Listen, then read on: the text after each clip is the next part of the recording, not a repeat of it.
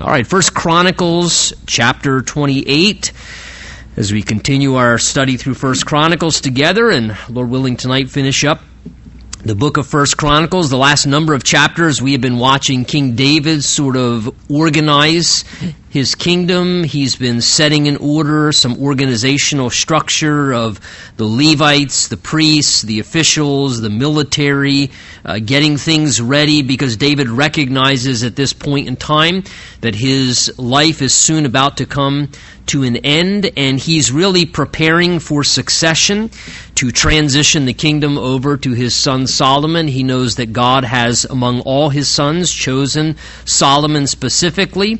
Though Solomon is young at this time. He's probably maybe only somewhere, uh, again, you know, kind of late teenage years, so big shoes to step in and fill for King David, but yet it was Solomon who God chose by his sovereign grace to be the one to be David's successor to step into his role as the next king of Israel, to actually then take David's desire, and of course, as we've been looking at, to be the one to actually construct and build the temple of God. That was something that it seems God put on David's heart to do, and David, as we've been seeing, made lots of preparations for that. We'll see more of that this evening.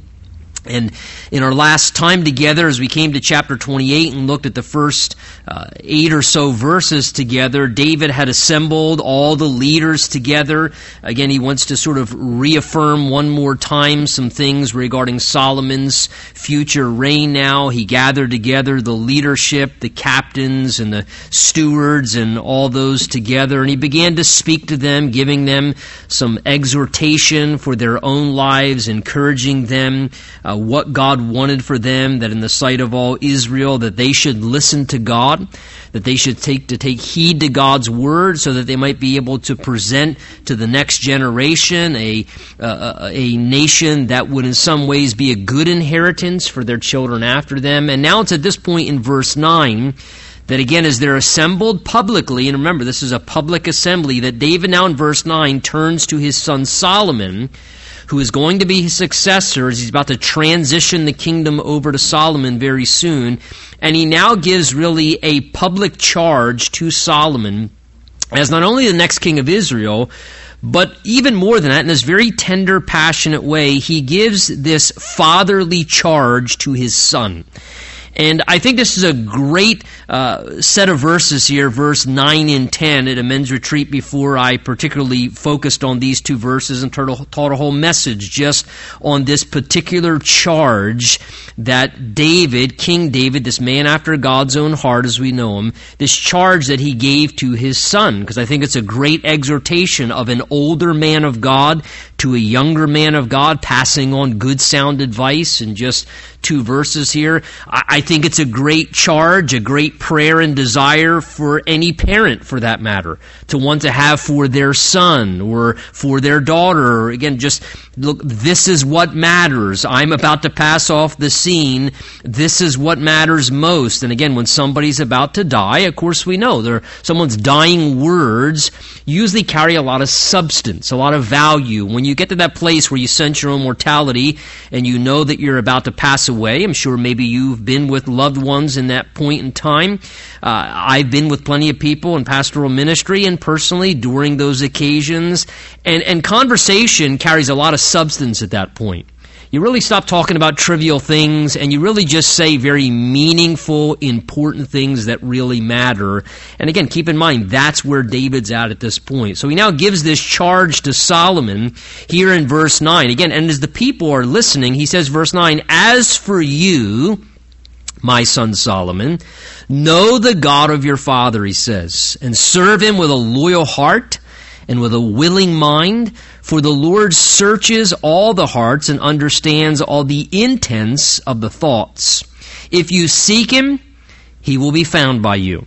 But if you forsake him, he will cast you off forever. Consider now, for the Lord has chosen you to build a house for the sanctuary. Be strong and do it. Now, again, as I said, uh, certainly I could spend an entire teaching on just those particular verses, and I encourage you. Those are two great verses to kind of just take and chew on and meditate upon what really mattered to David. A great way, maybe again, to pray for our children. A great exhortation and words of instruction to pass on to our own children, or maybe to a younger person as an older person with more wisdom who's kind of lived out some life existence and walked with God. Uh, but take note, if you would, just couple of the brief things that we can see here. What really mattered to David regarding Solomon? Was it that he would be a great military strategist?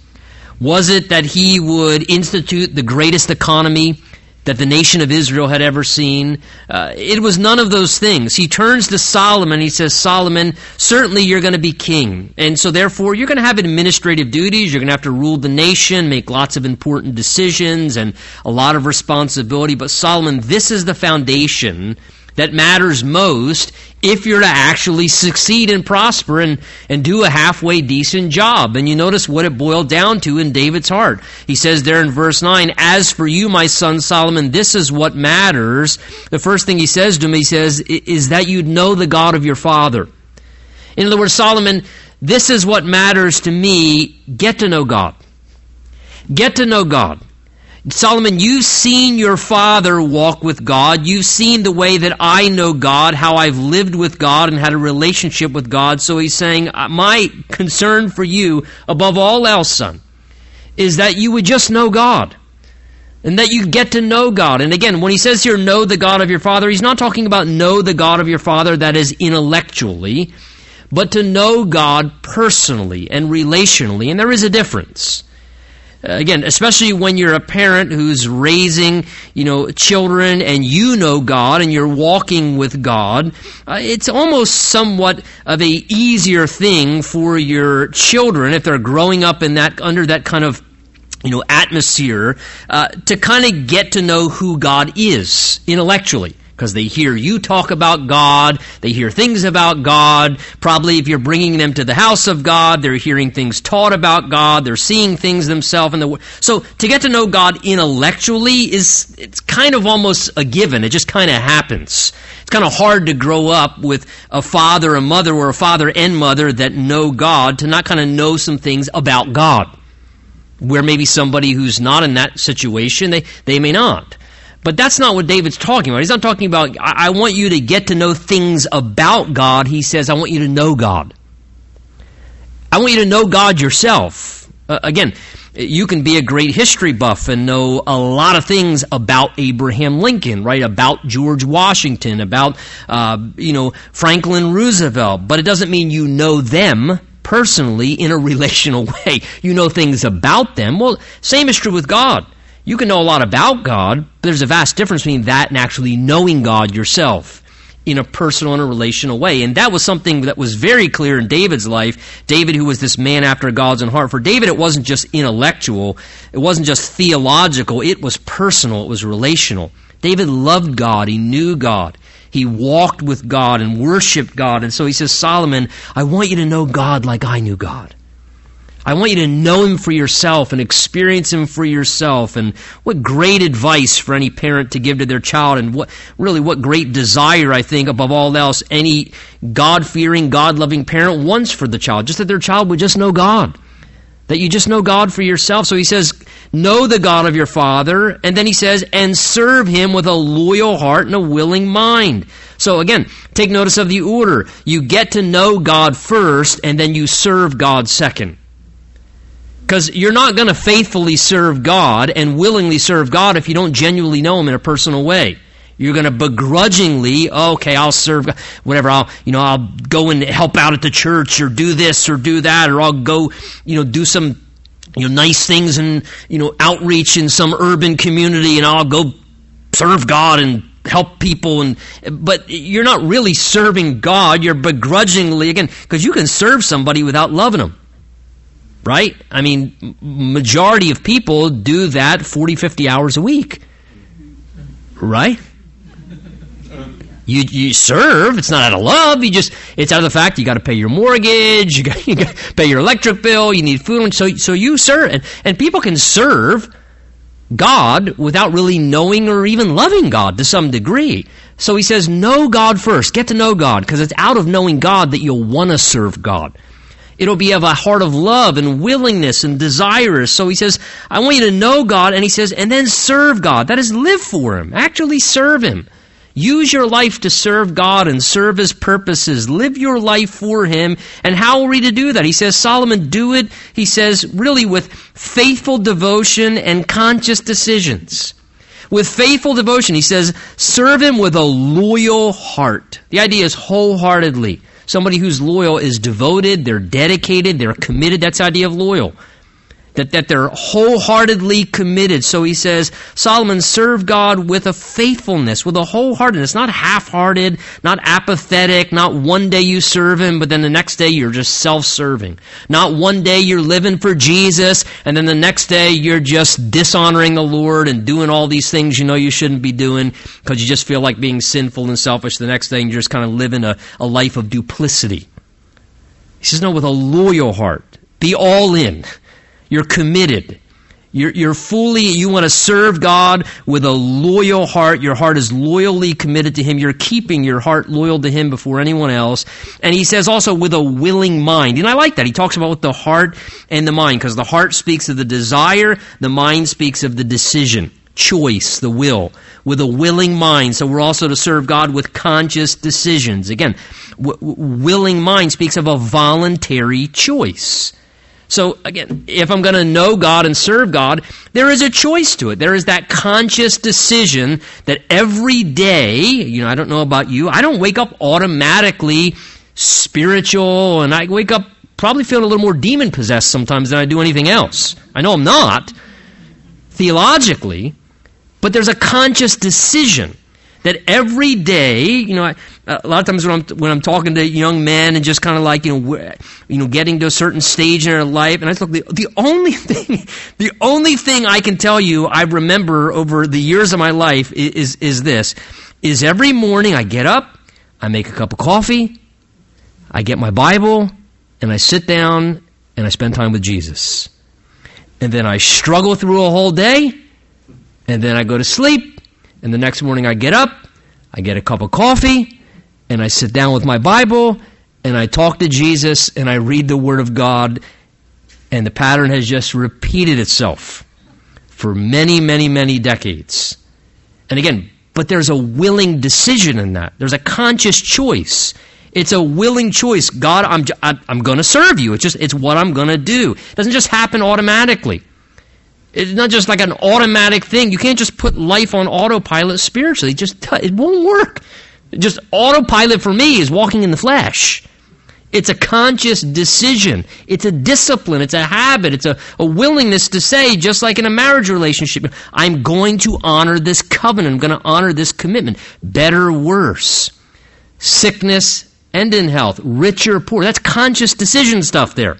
You honor the covenant. In the same way with God, it's relational, but you have to make conscious decisions. So he says, Solomon, you may not always feel like it, but with a loyal heart and a willing mind. And he says, Remember, for the Lord searches all hearts and understands the intents of the thoughts. So he says, Solomon, be aware, God knows everything that's going on inside of you. You can't play games with God. God knows. He says he searches hearts. He sees what's going on inside of your heart. He knows the intents, even of, of, of, why you're doing something, your intention behind it. He's aware of my motives. He's aware of the reason why I do something or don't do something. Again, it's not just the behavior itself. God sees what's going on behind the behavior, the thoughts happening inside of us. And so, again, so important to realize God is fully acquainted with all of our ways, Psalm 139 says. So, again, good to live in that awareness. Good for a person to come to a conscious awareness that God is fully aware of everything that's going on inside of me. Now, I assure you tonight, every single person in your life, even those closest to you, they don't know every single thing that's going on inside of you. They don't know what's going on inside your mind. They don't know what's going on inside of your heart and what's happening, your desires, your struggle, but God does. Why would you not want to serve someone that knows you that well? They can help you better than anybody. God knows us better than we know ourselves. God, you, even understand the intention why I want to do that. Even the thing I don't want to do, God, you know what? And he's, I, I right, because I understand you. I see what's going on inside of you. So again, just encouraging Solomon to, to be aware of these things. And then he gives him this encouragement and instruction, verse 9. If you seek him, he'll be found by you, but if you forsake him, he will cast you off forever. The idea there is God will be faithful to respond to you, Solomon, according to your desire towards him. If you seek him, he'll never turn you away. If you seek him, he'll be, you'll be, he'll be found by you. The Bible says if we draw near to God, He draws near to us. God is a God of revelation. And if you seek God, you will find that God will reveal Himself to you. Unlike people, God's never going to say, I'm busy, I'm occupied, you know what? I mean, you know, after five years, I'm kind of done with this relationship. I just, that, right? That, that happens with human beings. You're never going to pursue God and He's going to turn off your pursuit. He's never going to put away your pursuit. He's never going to say, look, I mean, this relationship's going a little too far now. You're, just, you're, you're getting a little too needy towards me. God's never going to do that. God will constantly continue to reveal more of Himself. If you seek God, there is an inexhaustible awareness and revelation that continues to be available if we seek Him. He's going to be found by us. Jesus said, "Ask and you shall, you know, uh, receive; seek and ye shall find; knock and the door will be opened." And I think sometimes that's in regards to just God revealing more of himself even to us. And he says, But be aware, Solomon, it works both ways. He says, Because if you reject God, then he'll honor your choice of rejection. If you forsake him, then he won't force you. He will allow you, if you want to forsake him, he'll give you the freedom to utilize your will, and he will retract from you and honor your choice if rejection is what you prefer. So he says, verse 10, Consider now, for the Lord's chosen you to build a house, to build the temple for the sanctuary. So he says, Be strong and do it. Again, he exhorts him regarding the calling of God upon his life to build the temple of the Lord. And, and again, they're encouraging him just to be strong and to do it, to act, to carry it out. Interesting as he tells him to build a house for the sanctuary. A sanctuary is a place of worship, a place where God's presence is honored and worshiped as he dwells in the midst of the sanctuary. And even as God, uh, here David tells Solomon to do this for our own lives. You know, the Bible tells us that even as Solomon has been chosen for this particular thing, he says the Lord has chosen you. You know, Jesus tells us in a New Testament perspective that we've been chosen as well. Jesus said, You didn't choose me, I chose you. Ephesians 1 says, We were chosen in him before the foundation of the world. And in the same way Solomon was to build a physical temple, you and I have been chosen to build and to contribute to a spiritual temple.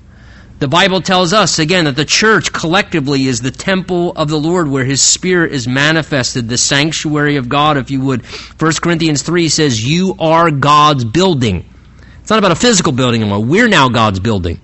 Individually, we're a temple of the Holy Spirit. Collectively, we are God's building. And Jude tells us that just like Solomon was to build the temple physically, Jude says we are to be building ourselves up in our most holy faith. That is, there are things that just like Solomon had to do that required effort and action. He says, be strong and do it. You gotta act. You gotta carry through efforts. Again, the same is true. Human activity is involved in building up our own spiritual lives. You got to read your Bible. You got to pray. You got to go to church. You got to spend time with the Lord. You got you got to you got to do some things. You, actually, you can't just sit there and think that spiritual maturity will come or spiritual fruitfulness will happen. You have to actually exert some strength, some energy, and, and actually do things to build yourself up spiritually, even as Solomon wasn't going to have the temple just construct itself. He needed to actually carry out the plans of building it in the construction process. Well, verse 11, down now through verse 19, we'll see. David speaks about the plans of the temple itself. It says, verse 11, Then David gave his son Solomon the plans for the vestibule, its houses, its treasuries, upper chambers, its inner chambers, the place of the mercy seat, Verse 12 says, And the plans for all that he had, take notice, the plans all David had by the Spirit of the courts of the house of the Lord, the chambers all around, the treasuries of the house of the Lord and treasuries of the dedicated things. Verse 13 speaks of the division of the priests and Levites for all the service in the house of the Lord, and all the articles for the house of the Lord. Verse 14 says, He gave the gold by weight for the things of gold, for the articles used in every kind of service, and also the silver for the articles of silver by weight. That is, again, even the measures of weight, the amount of weight of gold that was needed for each article built, the golden lampstand and the different furnishings, each thing that was to be built of silver, the exact measure and amount of silver to be used, all the plans and details for the tables of showbread, for the silver tables, uh, the pure gold for the forks, verse 17 mentions, the pitchers, all these different things. Verse 19, David says, Look, all this, said David, the Lord has made me understand in writing by his hand upon me all the works of these plans. So take notice. God, apparently, as David describes this, gave to David vision by the Spirit, by the hand of the Lord upon him. God gave David vision and by the Spirit gave to David actual plans and details, we might say the blueprints, right? For exactly how the temple was to be built and constructed. And every single furnishing and piece that was to be a part of the whole temple worship system, from the forks to the table of showbread to the mercy seat to the golden altar to all the furnishings. God gave him all the blueprints with the details and the measurements and the weights and all those kind of things, how to accomplish his work. And David says, These things were given to me, verse 19, and I understood them and wrote them down by the hand of God upon me, all these plans and details. So, I mean, talk about David doing everything he can to make Solomon be successful. I mean, David here does, he, he gives Solomon even all the blueprints and the drawings and everything that he needs. And David says, but all of that, it's not for me. He said, God gave it to me because this is something God wants to do. Again, so he says, I wrote it down by the Spirit giving me these details. Habakkuk tells us in chapter 2 write the vision and make it plain on tablets so that he who reads it can run with it. And this is kind of what David does here. He receives vision from the Lord with details and the plans of how to build the temple, and he actually writes it all down as the Spirit gives him revelation, each detail, each idea, the measurements, the drawings, and he gives this to Solomon so Solomon can read it and then just carry it out. He just takes the vision from God and he just carries it out to fruition. And to me, this is a beautiful thing to see because it reminds me that the Spirit of God, folks, gives to us revelation.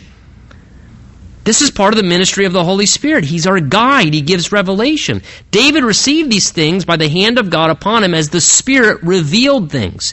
And think of it. The Spirit of God is revealing things regarding God's work and what God wants to do in David's life and God's plan. And a lot of it's really practical stuff. How much gold to use. How big to make this particular furnishing. Blueprints and details you know, I, I firmly believe God hasn't changed.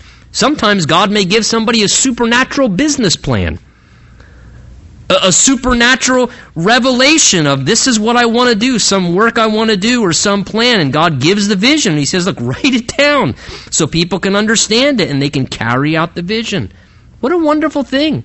You need direction, you need guidance. God can give very detailed revelation for what He might want to help you with or have you do. Seek God for details, seek God for direction. You know, maybe you need a financial plan. Maybe you need to seek God. Maybe the Spirit of God can give you a much better financial plan than a financial planner could. Now, I'm probably going to get in trouble for saying that. All the financial planners will probably hate me. But God can give plans.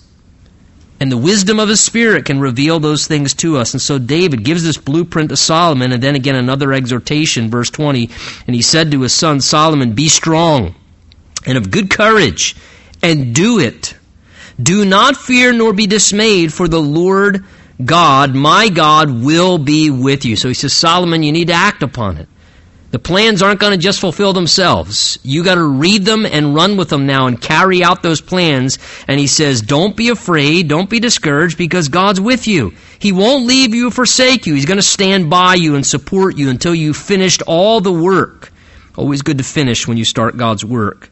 For the service of the house of the Lord. Here are the divisions, the priests and the Levites and all the service of the house of God and every willing craftsman will be with you for all manner of workmanship for every kind of service.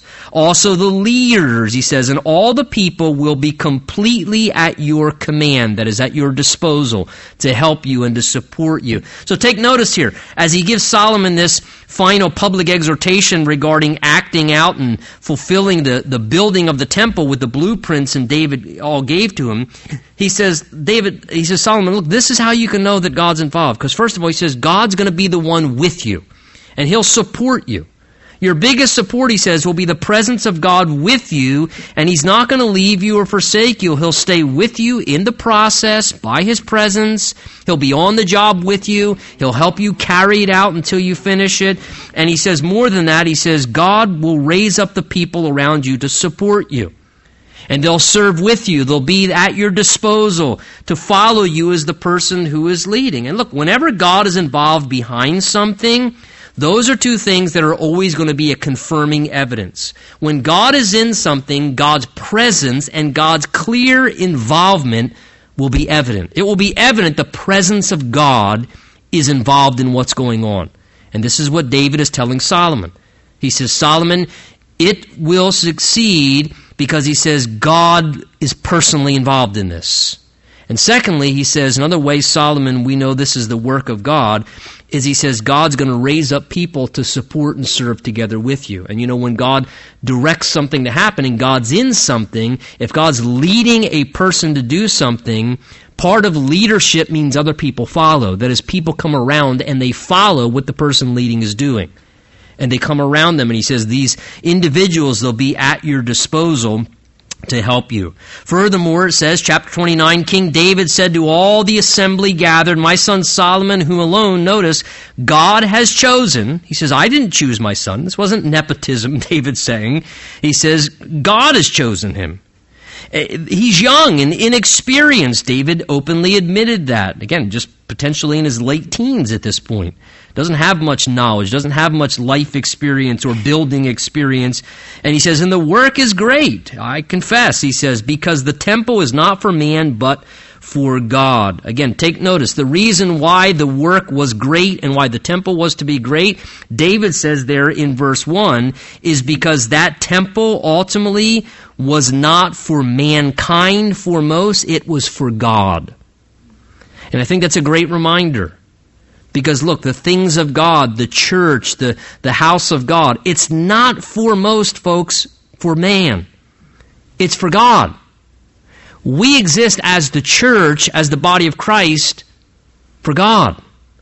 We exist for God, to worship God, to know God, to serve God, to experience God. You know, we seem to, in our modern generation, have kind of to like inverted that way the other way.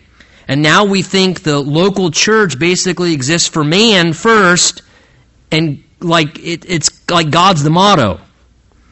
So we say stuff like, you know, I'm shopping for a church. Shopping for a church? Is this consumerism or is this about worshiping God? Right? And we just like we say this kind of stuff. Because our kind of thinking now is like it's about us. It's it's for man. If it's great, then it better do something for me. It better have lots of stuff for me rather than say, no, it's for God. I go to the church because church is for God. It's about worshiping God and loving God and serving God. And how can I serve God and offer to God and do something for God? And David says, this is why the temple was to be great, because he says, it's not for man. It was for God.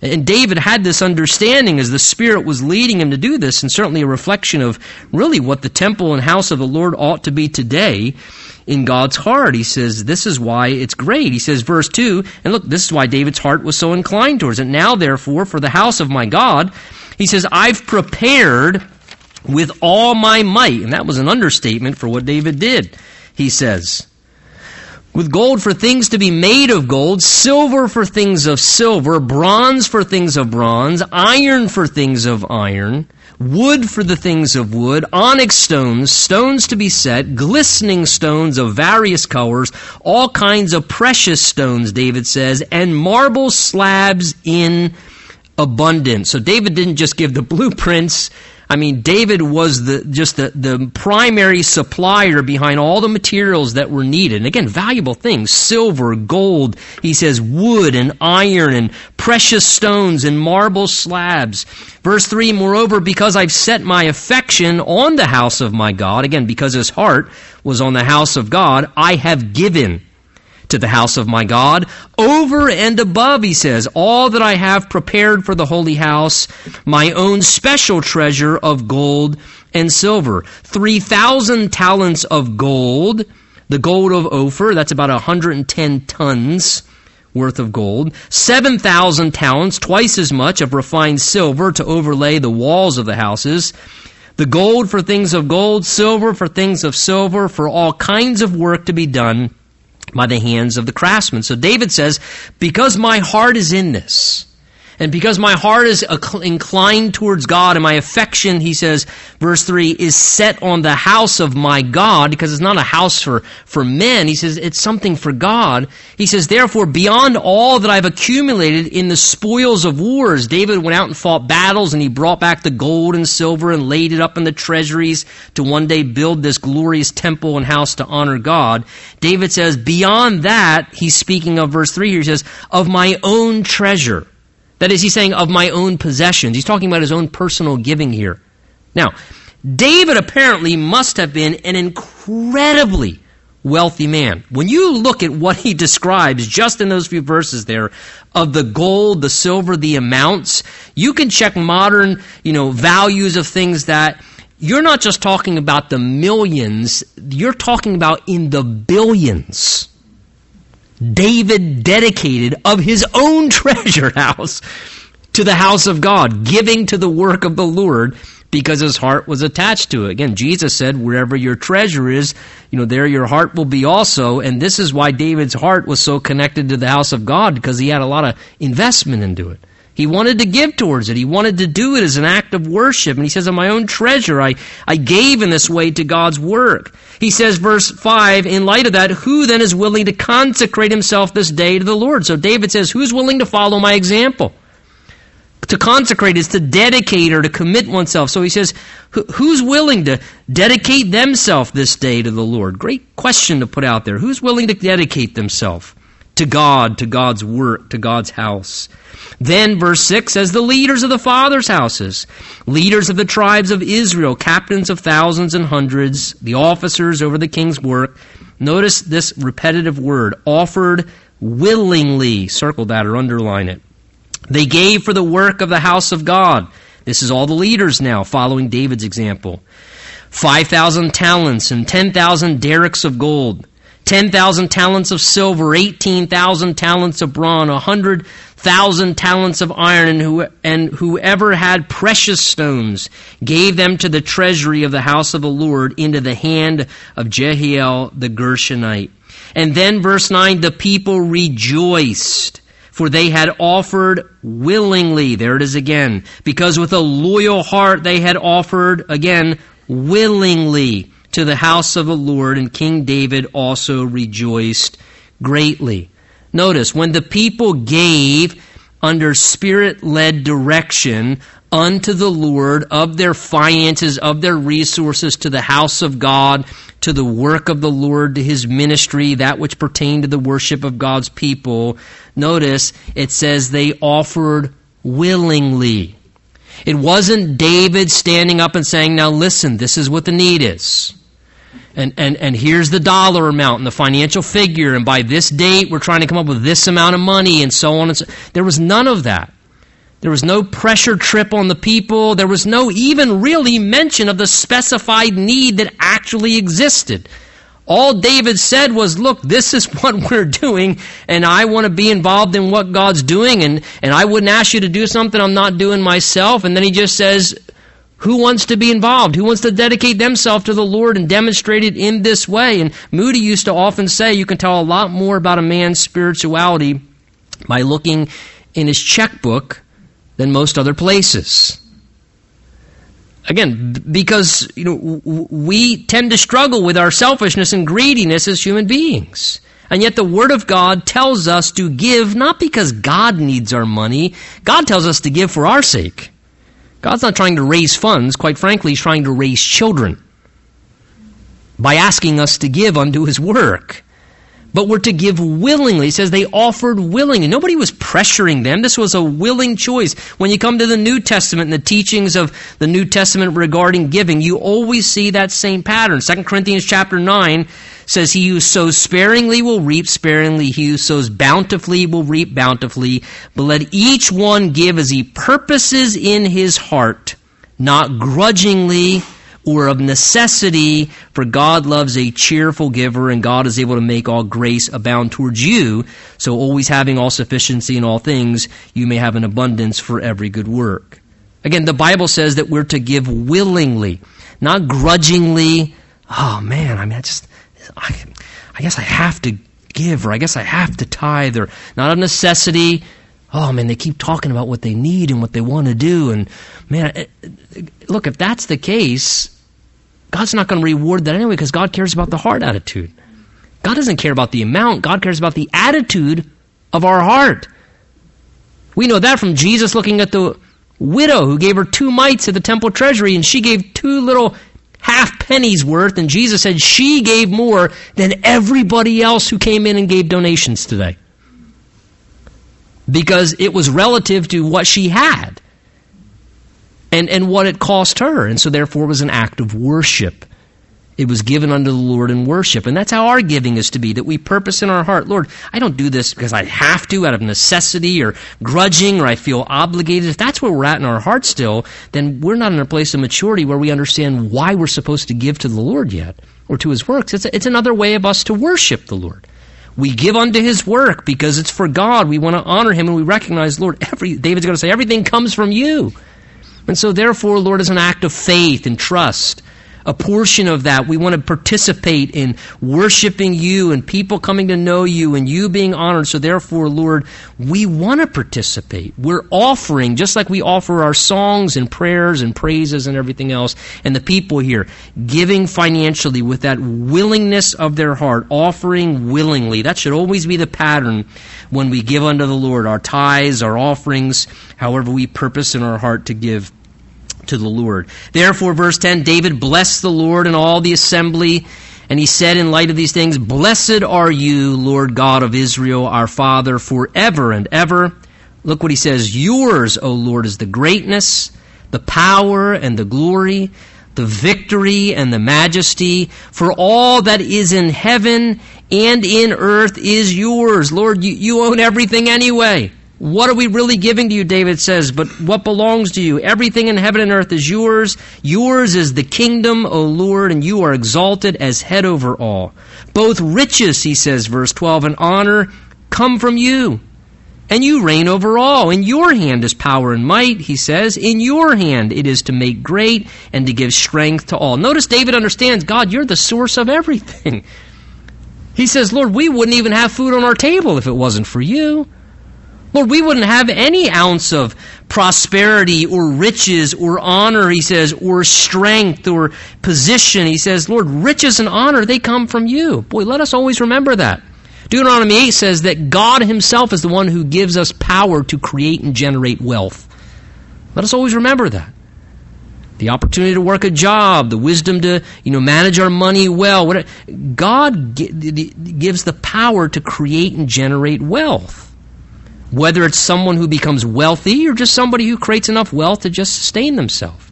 And he says here, Lord, riches come from you. Honor, it comes from you. He says, if somebody becomes great, it's because you make them become great. If somebody has strength to get up and go to their job, it's because you give them the strength to do that. Now, therefore, verse 13, he says, Our God, we thank you and we praise your glorious name. But who am I and who are my people, he says, that we should be able that we have the opportunity, he says, and the ability to offer so willingly as this. Again, verse 14, take note. For all things come from you, and of your own we have given you. See, that's the right perspective. Lord, all we're really doing is giving back to you what's already yours. Again, if God already owns and possesses all things and it's rightfully His, you know, to some degree, all we're really doing is managing what's the Lord's and in a proper way to honor God, saying, Lord, we just get the privilege of this experience to worship you in this way whereby we say, God, rather than be a selfish, greedy person or a person who's a control freak and has no faith that you can take care of me if I don't have this much of a stockpile in my bank account, Lord, no. You give all, everything belongs to you. The same God who gave me some can give me more, and so therefore we get to give unto you some back of what belongs to you. And that's what giving's about. It's an act of worship, an act of trust towards God. He says, Lord, all things come from you, and of your own we have given back to you. That's really what we're doing as we honor God with our wealth, an act of worship and supporting God's work and ministries and missionaries and these kind of things. Verse 15, here's a right perspective if you struggle with materialism. He says, For we are aliens and pilgrims. That is, we don't belong here. We're foreigners. We're just passing through on this earth, pilgrims. As were all our fathers, our days on earth is a shadow and without hope. Lord, we're just here temporarily. So help us not to get too attached. And because our hearts can at times become too attached, that's where we struggle. And we think our resources need to be spent on other things to a, a much greater degree than they are upon the things of God. And so David says, Look, we're, we're just passing through. We don't belong here. And that's what helps us have this perspective to want to worship you and to supply to what you're doing, God, your work. Again, Matthew chapter 6 speaks of these kind of things, you know, about where our treasure is, our heart will be. It's just, it's just sensible, he says, to live this way. O Lord our God, all this abundance that we have prepared to build you a house, verse 16, for your holy name is again from your hand and is all your own. I know also, my God, that you test the heart and have pleasure in uprightness. As for me, in the uprightness of my heart, I have willingly, there it is again, offered all these things now with joy. I have seen your people who are present here to offer willingly to you. And see, when you offer willingly, then it's an act of joy. Lord, it's a pleasure to get to do this, to, to honor you, to participate in what you're doing. And, and I'll tell you, folks, listen, you know, please do not negate this lesson in your spiritual life. Do not negate this lesson. This is such a valuable lesson. Again, when the Bible says in Philippians chapter 4, and my God shall supply all of your needs according to his glorious riches in Christ Jesus, that promise is in context of Paul talking about that the Philippians were faithful givers financially to God's work. And Paul says to those who do that, and don't you worry, my God will supply all of your need according to his glorious riches. Because you've supplied of your financial resources in worship and participating in God's work, he says, don't you worry, my God will take care of you. And I tell you this, I've been walking with Jesus since 1992, and, and, and, I'm not saying this because I'm a pastor, I'm telling you this because I'm a Christian.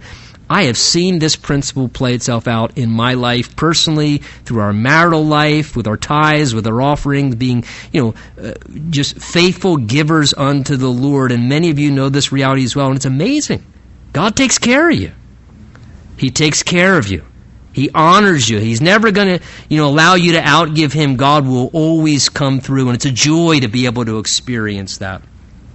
Well, let's finish up our, our section here. O Lord God, he says of Abraham, Isaac, and Israel, keep this forever in the intent of the thoughts of the hearts of these people and fix their heart towards you. He says, Lord, keep this desire in their hearts. Fix their hearts to lock in on wanting to honor you in this way. And give my son Solomon a loyal heart to keep your commandments and testimonies and statutes, to do all these things, to build the temple for which I have made provision and then David said to the assembly, Now bless the Lord your God. So all the assembly blessed the Lord God of their fathers, and bowed their heads, and prostrated themselves before the Lord and the king.